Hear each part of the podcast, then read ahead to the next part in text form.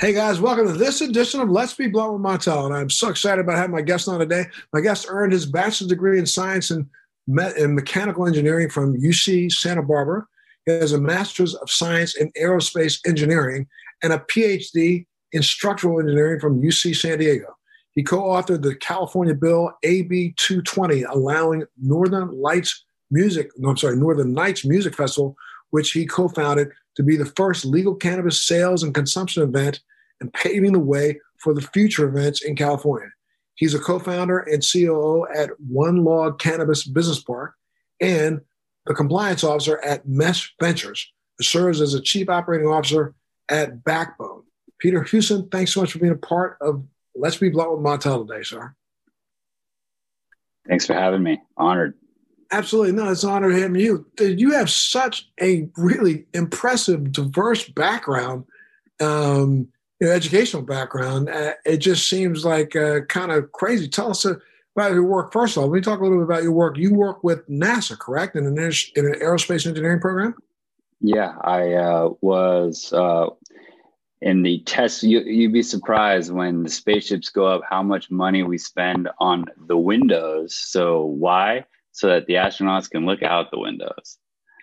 Uh, so worked a lot on that stuff but yeah it's been an interesting ride i can i'm definitely happy to kind of share that ride but that's kind of it's an odd an interesting ride but seems like an odd ride when it comes to traditional to the cannabis industry i mean what what got you what made you decide to transition from traditional engineering into cannabis well, I mean, I guess put it this way, right? If you look at traditional engineering, you look at the way the world works, the equations of motion, equations of thermodynamics, and trying to model what really happens in real life. Uh, you know, I think what right now I'm just modeling weed. So, uh, you know, that's the kind of the analogies um, that come with it. But I know that you were also uh, you had some uh, uh, you were some military background yourself. Well, I have military background, but my, my degree is from the Naval Academy in general engineering. So I just thought it was interesting, though, that you uh, transitioned from engineering into being a cannabis. Have you always been a cannabis enthusiast? Yeah, I'd say from when I was 16, uh, I figured out that I wanted to have math and science first and second period, and that let the rest of the day happen. Um, so, yeah, absolutely. Right. Okay. So now let's talk about what was your first foray into cannabis? Um, I think very classic, right? It was, you know, older siblings from one of your best friends who hanging out and, uh, you know, uh, started to really kind of, you know, was a break for me, really started to enjoy it. And then I think the big thing that happened was we started going to reggae on the river um, in high school. Oh, okay. What years were you going to Reggae River? I, have spent a couple of years up there myself. Uh, this would have been early 2000s. Same here. I was up there early 2000s. I probably was there, I think, ooh, 2003, 2004. I spent those two years up there. So, see, you had a Navy background. You were you were parting up, parting up at Reggae on the River, and now you're in weed too. We got a lot of similarities there. I come absolutely. But what got you into the weed business? Well, after uh, school, I was postdocing for a year, and look, I was working on you know our nuclear arsenal during the Cold War. Um, my master's was really like someone decided that hey, we built a bunch of nuclear weapons really, really fast. Like someone want to check in on those things and see how they're doing. And so it worked on that. Then I worked on the DDG 1000, the new Navy destroyer, um, and was working on the effects of blast. And it was all fine and dandy. Um, but at during my postdoc, when I received, I wrote a really big dissertation on how much money the Navy could have saved um, on their designs. And then I got, you know, during the postdoc, I got a the note back that said, "Thanks for the work. We've already built the ship. We were just trying to cover our tracks." And so um, you know, it wasn't necessarily the best, you know, dinner conversation. You know, yes, we're trying to do some protection and everything else, but we had been throwing uh, events, you know, for a long time, just little events, but we were promoters both in San Francisco and San Diego. And uh, Reggae on the River in 2009, um, they, you know, they call them the Reggae Wars up there. Uh, mm-hmm. people got greedy, and uh, you know, it stopped. And so that was our kind of home base for a long time. And so you know, 10 years of school, I still had an itch to throw the biggest party possible. And so we went back up there and found the landowners where the Reggae on the River site was happening. And um, we said, if we want to do this, and we got permits for it. And in 2013, uh, we threw our first small, it was small at that time, like 600 people event called Northern Nights. Um, and it's an interesting location, right? Because it's right on the border of Mendocino and Humboldt County. Um, so you've got kind of right smack in the middle of the Emerald Triangle. And so as the event grew over the next couple years, and we're talking 14, 15, 15 is when legalization really started to kind of take place. And when you're sitting up there in the Emerald Triangle, um, and you know, a lot of the people who would come and help us build the festival, they were Reed Mountain local boys, local, you know, farmers who would come down and help us and help us figure it out. And so uh, they, when legalization comes, they start saying, Peter, you get these permits for your festival in these two counties. Can you help us get our weed permits? And I said, why not? Right? Sounds interesting.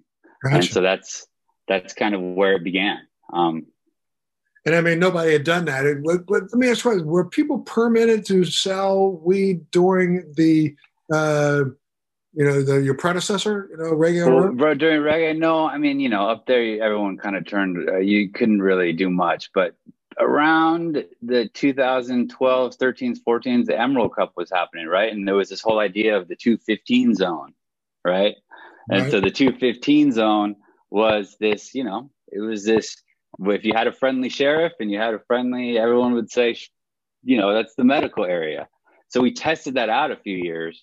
Um, but you know, that's not scalable more than you're kind of off into the corner. And so it was, I think, I believe it was about 2017. Um, and Salwa Ibrahim and Martin Kaufman, they're kind of, I would say, legends in the Bay Area um, uh, cannabis space. Um, they were close and they had been looking at the Fox Theater for a long time and wanting to do something there cannabis related. And they're, you know, everything music up in Northern California goes back to Bill Graham, right? If you really look at everything. And so, you know, and all his predecessors, all his descendants are now the owners of another planet and outside lands. And so outside lands was always, you know, they're their own independent event. They had wanted to do this too. They had wanted to figure it out. San Francisco being progressive. And so we joined forces and we basically worked on AB 2020, which was how do we um, sell weed at non fairgrounds? You got to remember when legislation came out, the state's like, well, we own the fairgrounds, so we'll just say it's okay at the fairgrounds. But that left all private property. You couldn't sell cannabis. And so we did the work to get AB 2020 passed, which allowed private venues, it's a local jurisdiction, permitted it for you to go ahead and sell cannabis just like a beer garden at an event. At an event in private property. And these are specific licenses for the event, specific event, not some duration period. Uh, it's it's it's actually you can have a, a, total of three days in a row the way that it was written, so it kind of worked out for the festival. We got to remember when they structured that first bill, and you're talking about a fairground, right? You're talking about these kind of high times cups and emerald cups that are kind of they never really thought about it because the as concessionaire like you would at for alcohol right? So we essentially grabbed that framework and said well let's see if we can tweak it to be a, more of the concessionaire model. Um, so now you have the northern nights music festival is a regularly annually scheduled event? It is. I mean outside of you know this this current time right now it is uh, at third weekend of July every year. It's uh, eight thousand people for four nights, um, and it is it's a blast. We partnered with Coran Capshaw, uh, Red Light Management, um, who who've been great partners to us, and um, yeah, it's been you know it's it's up and coming uh, in the sense that we always kind of really you know try to focus on you know everything except for reggae. Put it this way, I still got a lot of respect for that event, and when they say, hey, you get all the other music genres I, that's pretty fair. Right. right. Um, and, and, and, so yeah, that would go ahead. No, so I, it's really interesting because I I'm sorry I I have been ignorant to and didn't know that this was going on. Yeah, well, see what happened in in 2019. We so Outside Lands is two weeks after Northern Nights. So Outside Lands got a ton of press. We were I was super involved with the team there at Outside Lands for Grasslands, but we did a dry run at Northern Nights two weeks beforehand. Um, and it, it's a trip, man. It's you know you got to remember when you're selling alcohol at events, you have you know uh, you've got uh, bars and gardens all over your festival, right? At every stage, pop ups everywhere. Um, but with cannabis, right, especially this first year, you get you got to like, go into the corner, right, and you get one little area, um, and it was all a test, man. It was, um, it was wild. It, it, was it was really interesting, you know, and also like the sponsorship models. Um, you know, it's all different because you know you're bringing in product for the first time. So it's it, there's a lot of logistics that you know people might think it's like alcohol, but it's a whole nother animal with this and type of regulation. Each individual distributor or each individual who is providing the cannabis has to be licensed and get a little license for that event. Correct. And what we did though, we did a little bit of a different model. We did more of the concessionaire approach. So if you look at the Emerald Cup and High Times and those type of events, right, all of the vendors have all of the licenses and they all show up. The way that we did it was say one distributor one retailer, right? You're the master. And then outside of the event, you bring in everything to the distributor, and that single distributor comes in, and then you got one retailer. So uh, it was only two licensees per se, but then you got the brands who are out there. You have to have a licensed retailer as the employee, and it gets real dicey, right? So um, we we learned a lot. I think the BCC Bureau of Cannabis Control learned a lot as well. They were, you know, we we we went right with them. We were hand in hand. I remember that guy coming in right at when doors opened, um, and he just sat right into the distro container, sat down, probably next cop, and says, "Hey, I'm going to be here all weekend." Wow, just making sure you complied. Yeah, I mean, they were learning, right? Eh, this has all been a learning experience in California legislation. They've all known that. They've been really, really cool about it. Um, and so, yeah, I mean, that was really that was like a big piece of all of this. But throughout all in the background, I started getting all these permits for all of these local growers up north and really started to understand kind of the nuances because, you know, you're getting licenses, but you're getting licenses for who? Okay, well, then you're getting into starting a business for them. Then you're getting into the finances of it all. So it was a, it, it was a long journey. I did, you know, and then, and then slowly kind of continued forward. Um, you know, uh, part, a couple other my buddies wanted out of the tech world and said, Peter, what are you doing up there? I want in. Um, and, you know, bought a small farm, um, started to kind of figure out the cultivation side of things. And then really the big thing that happened, Montel, was that when what we started to realize is that when the weed leaves the farm, you don't get much information back, back in the day anyway, other than your price point right? And maybe, you know, it was fire, right? Or some sort of comment around that. Um, but then how does that really help the farmer know that, hey, man, in your appellation and the way that you grow, uh, it sells a top dollar in a CO2 cartridge, right? So that was kind of the gap that we uh, identified early on was that, you know, there wasn't really supply chain systems, right? It was back in the day, if you remember 2014 Colorado, it was a medical retail shop, and that's all they were doing for medical. And then all of a sudden they said, "Well, you got a warehouse in the back. Well, why don't you tag all the plants too?" Right? Who cares what happens in between because it's all enclosed. But then when all of a sudden there's a supply chain and there's moving parts and all of these pieces, it's like, hey, maybe it's kind of only in cannabis do you know manufacturers, processors, distributors use cultivation software. I don't know what other industry you do that in. So um, that was kind of when we realized and and we um, you know started really started to invest and, and go deeper into the you know the center of the supply chain. And is that where you're the chief operating officer for Backbone? What, tell me a little bit about what Backbone is. Yeah, so um, here, put it this way: we were running trim up and down the state back then, doing splits with manufacturers, right? And what the split was is someone, you know, it's not everyone was cash heavy, but they were product heavy. So you go to an extractor, you drop off your trim, you come back a few weeks later, and they say, give you a jar and a handshake, and they say, I promise you that's fifty percent. And it's kind of like you're sitting there, kind of scratching your head a little bit, like, okay. Um, so uh, I, that's when we said, look, there's an opportunity here um, we started a venture firm called Mesh Ventures, um, really sp- specifically focused on the center of the supply chain, manufacturers, distributors, and brands. And we were looking for software. There was nothing to be found.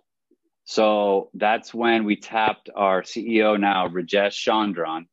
Uh, Rajesh is somewhat of a legend in Silicon Valley. Um, not only has he been a very successful uh, overall just entrepreneur.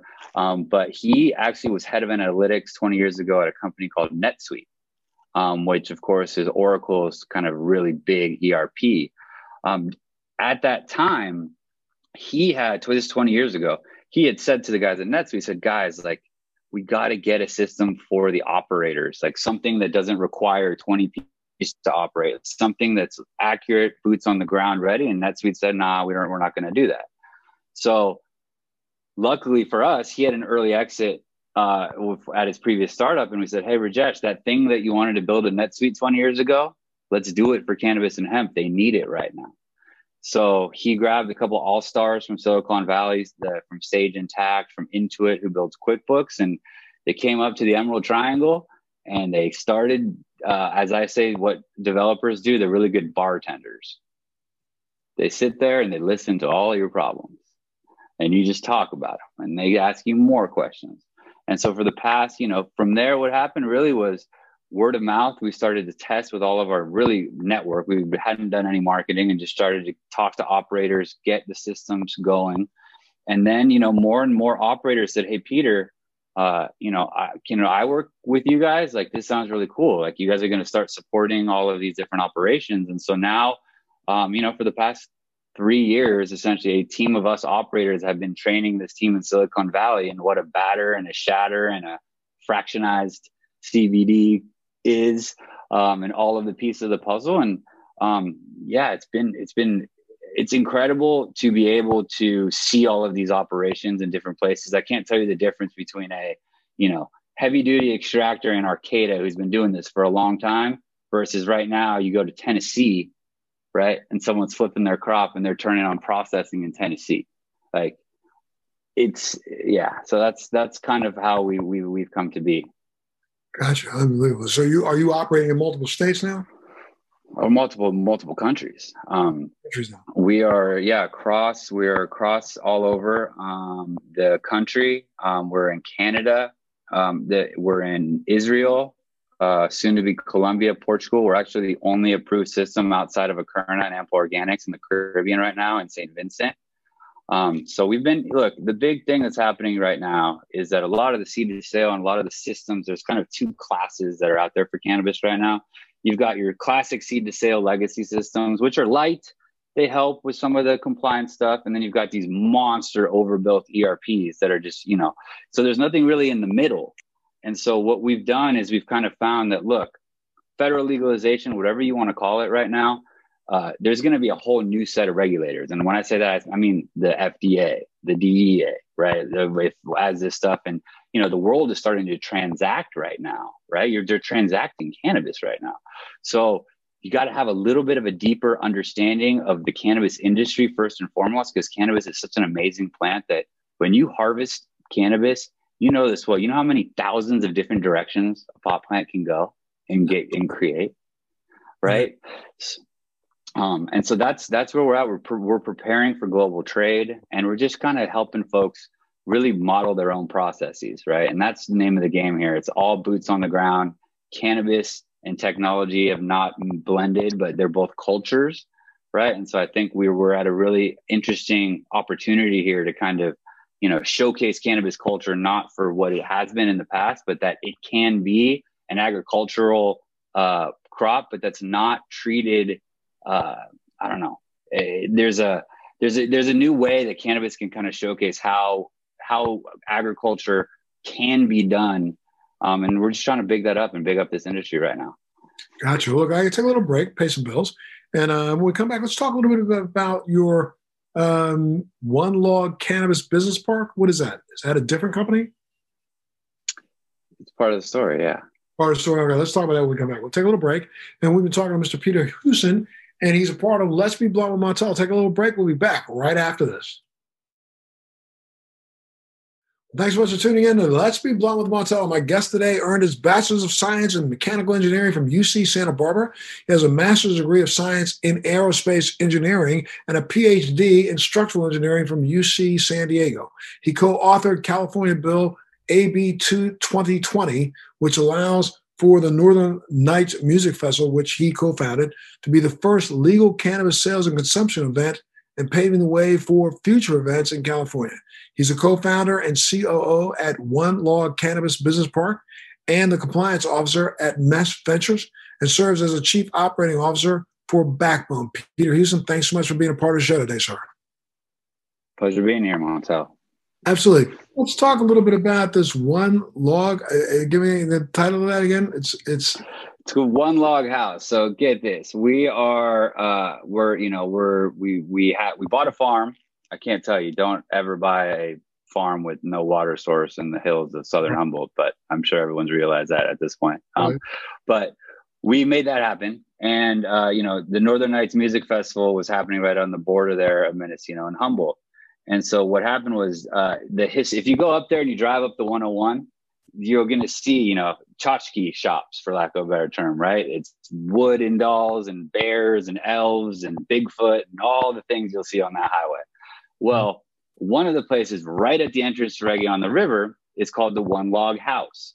And why is it called it? It was a coffee shop, but it had this giant cut down uh, the first kind of mini miniature home that's all popular right now. But it's and so it sits on the side of the freeway as a tourist attraction. Um, legislation's coming out. We're looking at zonings for different properties and maybe how we can kind of expand into more a commercial setting. And this property comes on the market. Um, I took a deep, really and good analysis of what was going on there. Um, and the the guy who was selling it didn't really realize it either, but he had been trying to subdivide his property and he got stuck in a rezone. And so he's two years into this rezone. And I we say, wait a minute, he's already two years ahead of the rezone. If we just catch it right now and put it to the right zoning, we can get all of the permits at this property. So we grabbed it um, and we started applying for them. And so uh, essentially now we've got, we inherited a tchotchke shop. So we still got the tchotchke coffee shop. Um, but then we've put in a nursery, a mixed light and outdoor cultivation, manufacturing, distribution, and retail, um, all separate.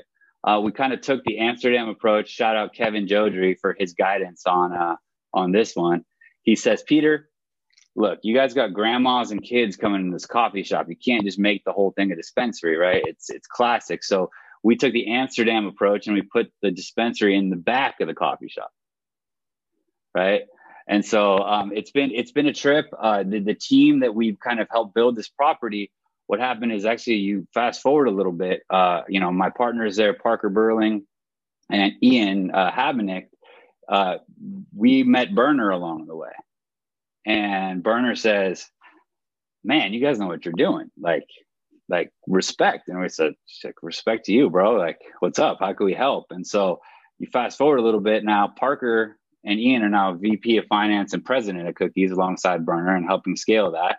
One Log, the nursery now is now the library for all of the cookies genetics that we've been scaling.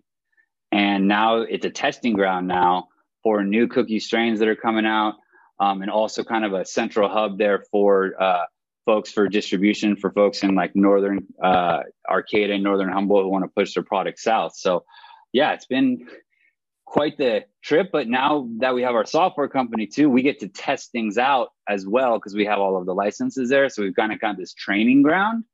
Um, and then recently, right now, what's going on is we've worked. We're working with uh, Meadow, who's a POS a company, Trym, a cultivation uh, company, and ourselves, um, and working with uh, Green Flower Media as well to try to go ahead and create a uh, workforce program up there where we can train folks um, in cannabis technology systems um, so they can get out there um, into the real world. So it's yeah, it's uh, not a side project, but it's been it's been a nice ride. Well, you've been working with and helping to you know give advice to entrepreneurs and uh, to obtain various types of licenses. What would you say is the greatest challenge in the licensing process right now? I'd say it's one thing to um, get a license, right, and check all the boxes. Um, it's another thing to actually operate it, right? You, you're going to apply for a permit and you're going to say all of these, I will, I will, I will, right? And you get a permit because you said you would. And now all of a sudden you have to do all of those things that you said you were going to do. And I can't tell you, right? Like, especially in the cannabis industry, you know, we're making things like edibles and ingestibles and things that you inhale. And the cannabis industry isn't that used to that cleanliness of a facilities and operating like that. It's just it's it's been underground. So I think um, that's been the biggest change is people starting to realize that look, this is a I want to say pharmaceutical grade, but this is a real deal regulated place where you got to wash your hands and COVID's actually almost probably made everyone like uh, the regulators stoked because they're like, oh man, everyone's actually putting up hair nets and washing their hands and wearing masks when they're doing. So I think that's the biggest challenge has been the realization that you know this can be a real industry, guys, but you got to take it seriously. Well, and uh, when you're talking about this will be a real industry, you've been doing a lot of work in upgrading the science level behind the back end of this. But what do you think about this brand new administration that we have that's just come into office, who claims to be, you know, the purveyors of science, yet we've got a president of the United States who's six months ago said that cannabis is still a gateway drug. And you have a vice president who, as AG, ensured that the level of incarceration in California was highest in the country for multiple years while she was there. Uh, what do you see happening in the cannabis industry now that we have this new administration? Well, I think more to your point of what you said about the science, right? And where I think we're all aware of the famous University of Mississippi and their uh, uh, their mids mid factory uh, out there that they've been testing and trying to, you know, that's been so. Um, I think the biggest thing that's going to happen is I don't know if anyone's been watching, but the DEA yes. is now uh, going to be issuing uh, research permits. And so I think that if those are actually done correctly, or at least in this new era of cannabis, so I don't, you know, I think we have, we, we might finally be in the position to actually gather market data to prove to the administration so that they have a leg to stand on with the science. We just, we don't have that data yet, federal data, if you will. We've got we've got data coming in from all around the world. I mean, I think what like two weeks ago there was a double peer review uh, published document talking about the fact that you know certain cannabinoids and um, some of the phytocannabinoids have a much more superior anti-inflammatory response in the lungs of COVID patients. We've seen information that's been published from around the world and that seemed to not break through. So, do you guys have intention or the intention to do some lobbying and some testimonies so that you can finally start educating these people in Washington D.C.?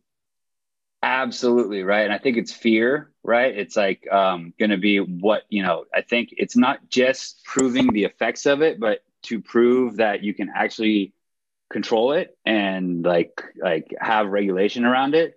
So I'm with you. The science has been out there, but when you've got folks like the DEA saying what's going to be okay with controlled controlled substances, I'm not sure how much you know third party research papers from other countries the DEA cares about.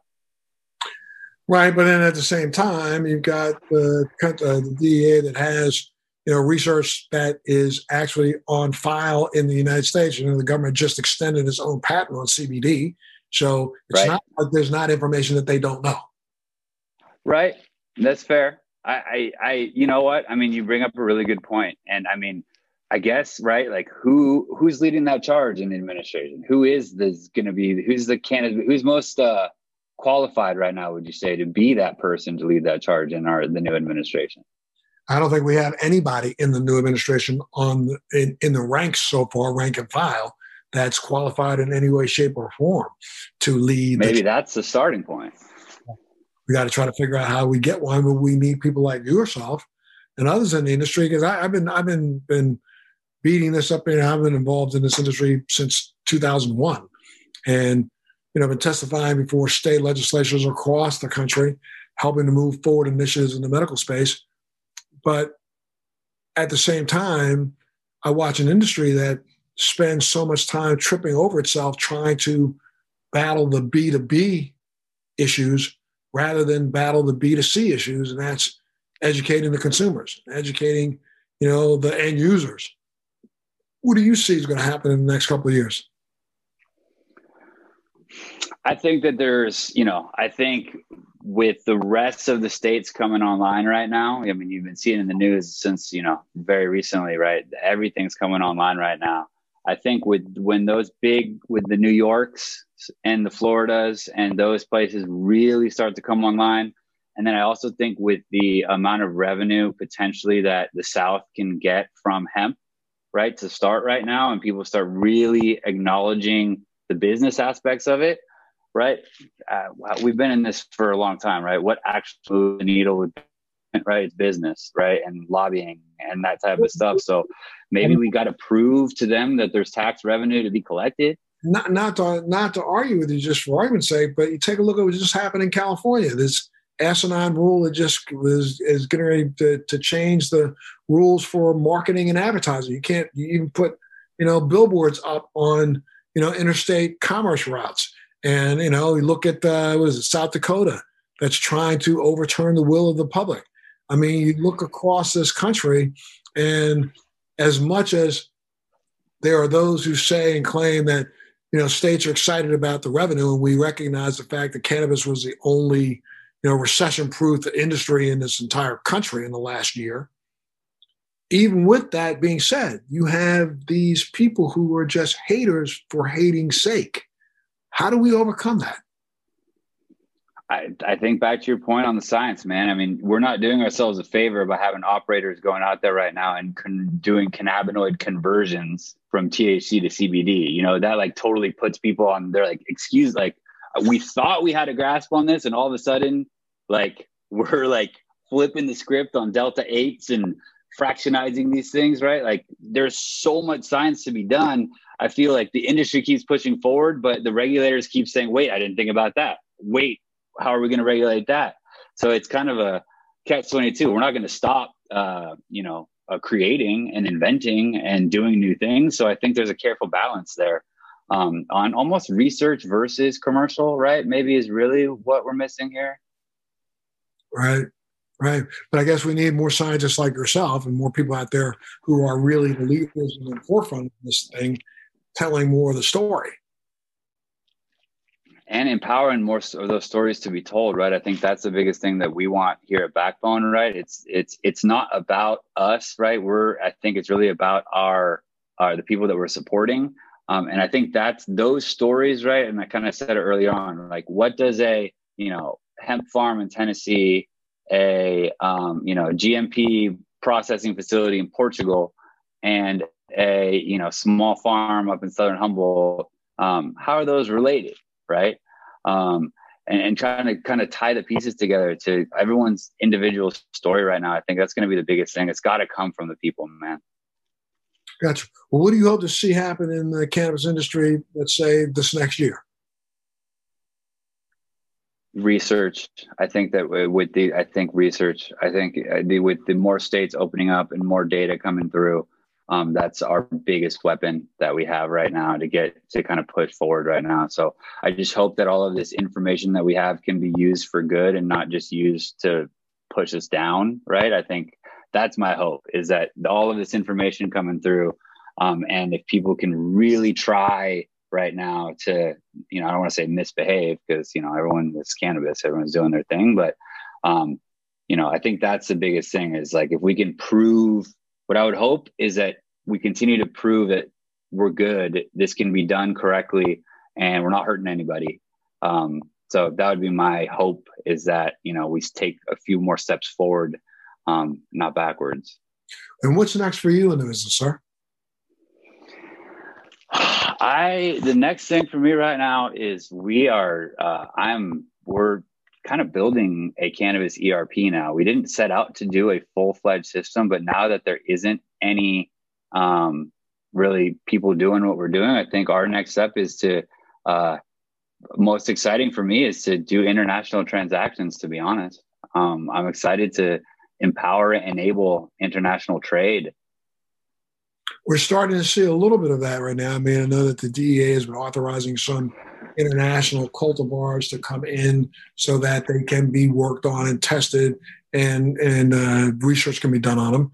So, uh, are you working on that end?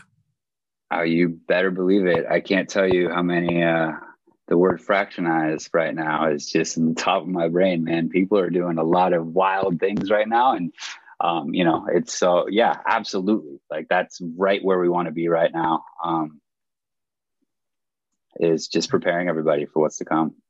What's next for Northern Nights? You think it'll be back this night, maybe this summer or what next summer? Man, we've we uh, I you know I think 2022. I'm starting to see the smart people are just announcing 2022 right now.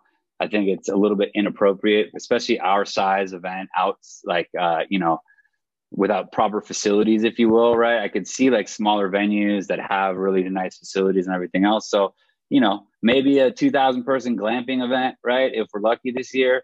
Um, but you know, it's, uh, I think 2022 is is what's next. And, you know, we continue to, to push forward where we can, um, virtually from there. All right, sir. Well, thanks so much for being a part of Let's Be Blunt with Montel today. I try to tell you, anytime you have any information you want to share with us, you always have a home here if you want to come back, okay? I appreciate it, man. And, and you know, to tell you, just very, very honored, appreciate all the work that you've done. I can tell you right now, I wouldn't be standing here if it wasn't for the work that you've been doing all these years and opening doors. And I hope that, you know, uh, what did I say? I want to be a doorstop, right? It's like you've been opening doors. Now let's hold the door open for everyone else let's hold the door open for everyone else. Thank you so much for being a part of the show today, Peter Huson. And you know, you've been tuned in to Let's Be Blunt with Montel. Make sure you pay attention. If people want to get some information from you, where do they go, Peter? Go to backboneiq.com, uh, northernnights.org, um, and uh, oneloghouse.com. So make sure you tune into the next edition of Let's Be Blunt with Montel. Thanks for joining me on Let's Be Blunt with Montel. Please make sure you're subscribed and hit the bell to be notified when new episodes post each week. We'd love to hear your feedback also, so please send us your comments.